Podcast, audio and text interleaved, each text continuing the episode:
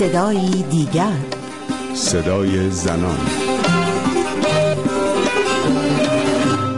رسانه ها در ایران پر شده از اعتراض مسئولان جمهوری اسلامی به قوانین فرانسه. مخصوصا قانونی که می‌گوید دانش آموزان نباید از نمادهای مذهبی در مدارس دولتی استفاده کنند و در جدیدترین تبصره عبایه پوششی که برخی از زنان مسلمان برتن می کنند به عنوان نماد مذهبی شناخته شده است. همزمان فشار بر زنان ایرانی برای تن دادن به حجاب اجباری روز به روز بیشتر می شود. آن سوی جهان نیز سازمان ملل از احقاق حقوق زنان ابراز ناامیدی کرده و گفته است که جهان در حال ناکام کردن زنان و دختران است نکته ای که شهلا شفیق با آن مخالف است و همچنان از امید می‌گوید برنامه این هفته صدای دیگر رو از پاریس آغاز می‌کنیم. جایی که به گفته مخالفان اجرای قانون لایسیته در مدارس دولت فرانسه در تلاش است تا بر بدن زنان تسلط پیدا کند. شهلا شفیق جامعه شناس از پاریس. در فرانسه ممنوعیت هجاب مثلا که به عنوان یک علامت مذهبی حالا توضیح میدم فقط هجاب نیست هر گونه علامه مذهبی در مدرسه لایک دولتی ممنوع میشه. وقتی اینو از سال 1905 ممنوع بوده به دلیل حق زنان بر بدنشون نبوده. به دلیل این بوده که این در مدرسه لایک باید اصل تمرکز بشه بر اینکه دانش, دانش آموز بتونه یک شهروند محسوب میشه. عقاید مذهبی سیاسی اینا جو محلی از اعراب نداره در اون مدرسه لایک. در اینجا ممنوعیت این هجاب که در این مدارس از جانب اسلامیستا وارد شده معنی این هستش که زن و مرد در این مدرسه با هم یکسان دیده میشن و اتفاقا حق زنان بر بدنشون این هستش که این علائم مذهبی در این دیده دخالت نکنه. یعنی وارد مثلا شما فرض کنید که اگر که کاتولیک افراطی باشه که بیاد بگه سخت جنین رو نمیشه و غیره و یه پلاکارد دستش بگیره یا یه چیزی همینه فرقی نمی‌کنه. در نتیجه ما می‌تونیم بگیم که جهان داره به این سمت جلو میره که گروه های افراطی یعنی کسانی که از مذهب ایدولوژی درست می‌کنن و در جلوی این سن اسلامیستا چون فراموش نکنیم که در خود فرانسه هم پشت این اسلامیستا گروه های دیگه مذهبی ایدولوژیک و رادیکال هم سعی می‌کنن در واقع حمایت کنن از این خواستای اینا و بگن که نه هیچ لایسیته باید بره. سازمان ملل متحد در گزارشی اعلام کرده که تحقق هدف برابری جنسیتی در شرایط فعلی امکان ناپذیر است. تایید کرده که جهان در حال ناکام کردن زنان و دختران است. گزارش منتشر شده سازمان ملل تصویری تلخ از شکاف جنسیتی و نبود تعهد کافی در سطح جهان در قبال دستیابی به برابری زنان و دختران ترسیم می کند.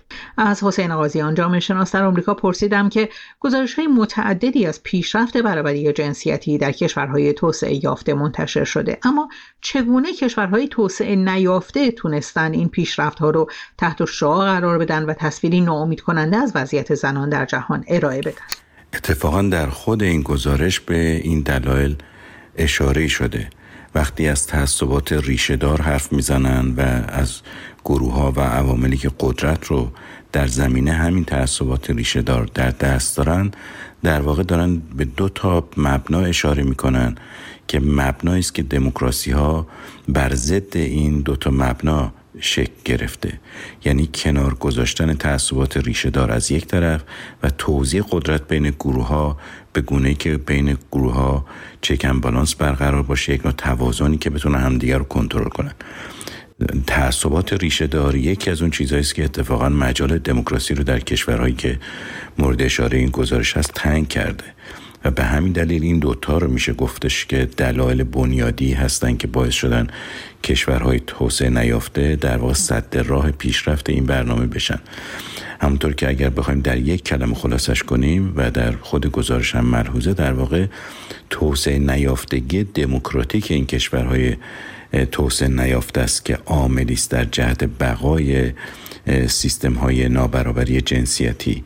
به دلیل اینکه اون تعصبات ریشه دار تعصباتی است که در برتری مردان در نظام های پدرسالاری ریشه داره و اونها با مقاومت رو برو میشه و دموکراسی است که این ریشه ها رو ضعیف می‌کنه و به علاوه حق میده به افراد که بر ناحقی خودشون بتونن استوار بمونن.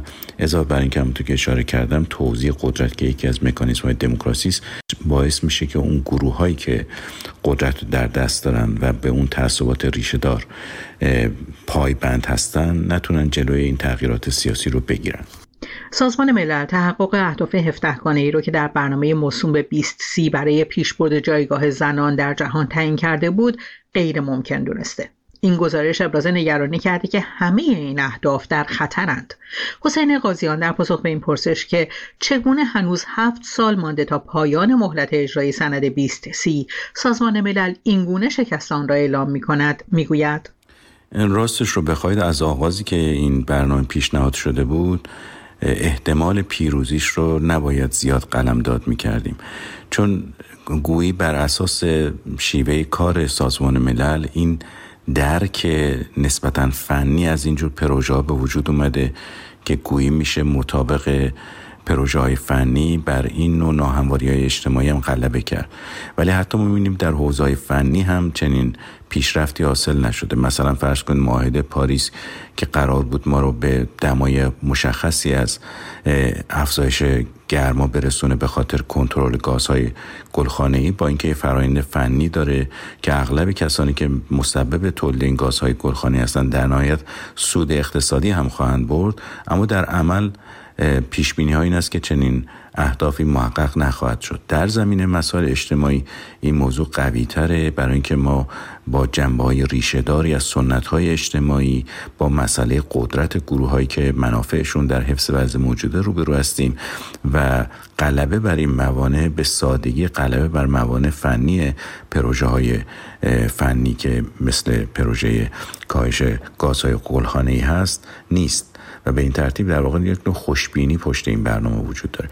ولی اینکه الان به این نتیجه رسیدن دلیلش خیلی روشن معمولا در این پروژه ها یه زمان بندی های مشخصی داره برای طول دوره که مثلا در طول این دوره فرض کنید مثلا چند ساله در هر سال قرار چقدر پیشرفت بشه اینا ارزیابی کمی ازش وجود داره و وقتی روند تا اکنون نشان دهنده این است که اگر با همین آهنگ و با همین روند ما بقیه سالهای پایانی برنامه رو هم بخوایم پیش بریم طبیعتا به اون اندازه که باید محقق نمیشه هدفها و به این ترتیب قابل فهمه که در مدیریت پروژه چطور می‌تونن از پیش حدس بزنن که تحقق همه هدفهای پروژه به اون اندازه که مورد نظر هست امکان پذیر نیست.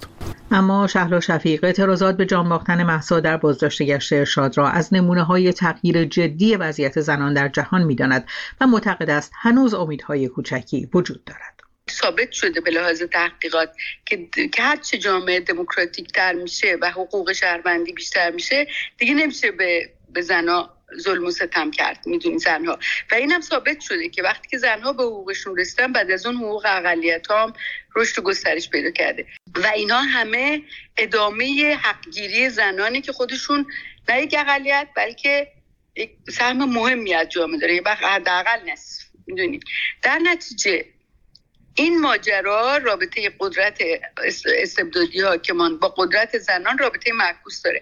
هر جایی که این جهان هنوز از چنگ استبداد حاکمان مرد سالار رها نشده و اونها هستن که بیشترین بیشترین فشارها رو میارن. مثلا شما تو کنفرانس های بین از کنفرانس پکن تا حالا نگاه می‌کنین می‌بینید تمام حکومت های استبدادی به اضافه مذاهب ایدئولوژیک شده یعنی کسایی که جریان های افراطی مذهبی همشون دست به دست هم سر حقوق زنان مقاومت می‌کنن.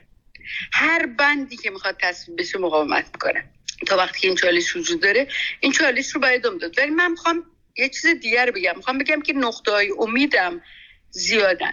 که اون نقطه های روشن مقاومت و مبارزه ای هستش که در سراسر جهان هست و, و به هر حال زن زنها در یک دستیابی هستن به حقوقشون در یه مسیر این دستیابی هستن. ولی این بسیار ساده اندیشانه است که فکر کنیم که در جهانی که همچنان که گفتم این نیروها دست بالا رو دارن یعنی منظورم زیادن ما فکر کنیم که مثلا خود به خود و به طور اتوماتیک این قضیه حاصل میشه. یه چالش دائمیه. با سپاس از شهلا شفیق و حسین قاضیان به پایان برنامه این هفته صدای دیگر رسیدیم. من رویا کریمی مرج از اینکه تا این لحظه در کنار ما بودید سپاس گذارم تا هفته دیگر و صدای دیگر پاینده باشید و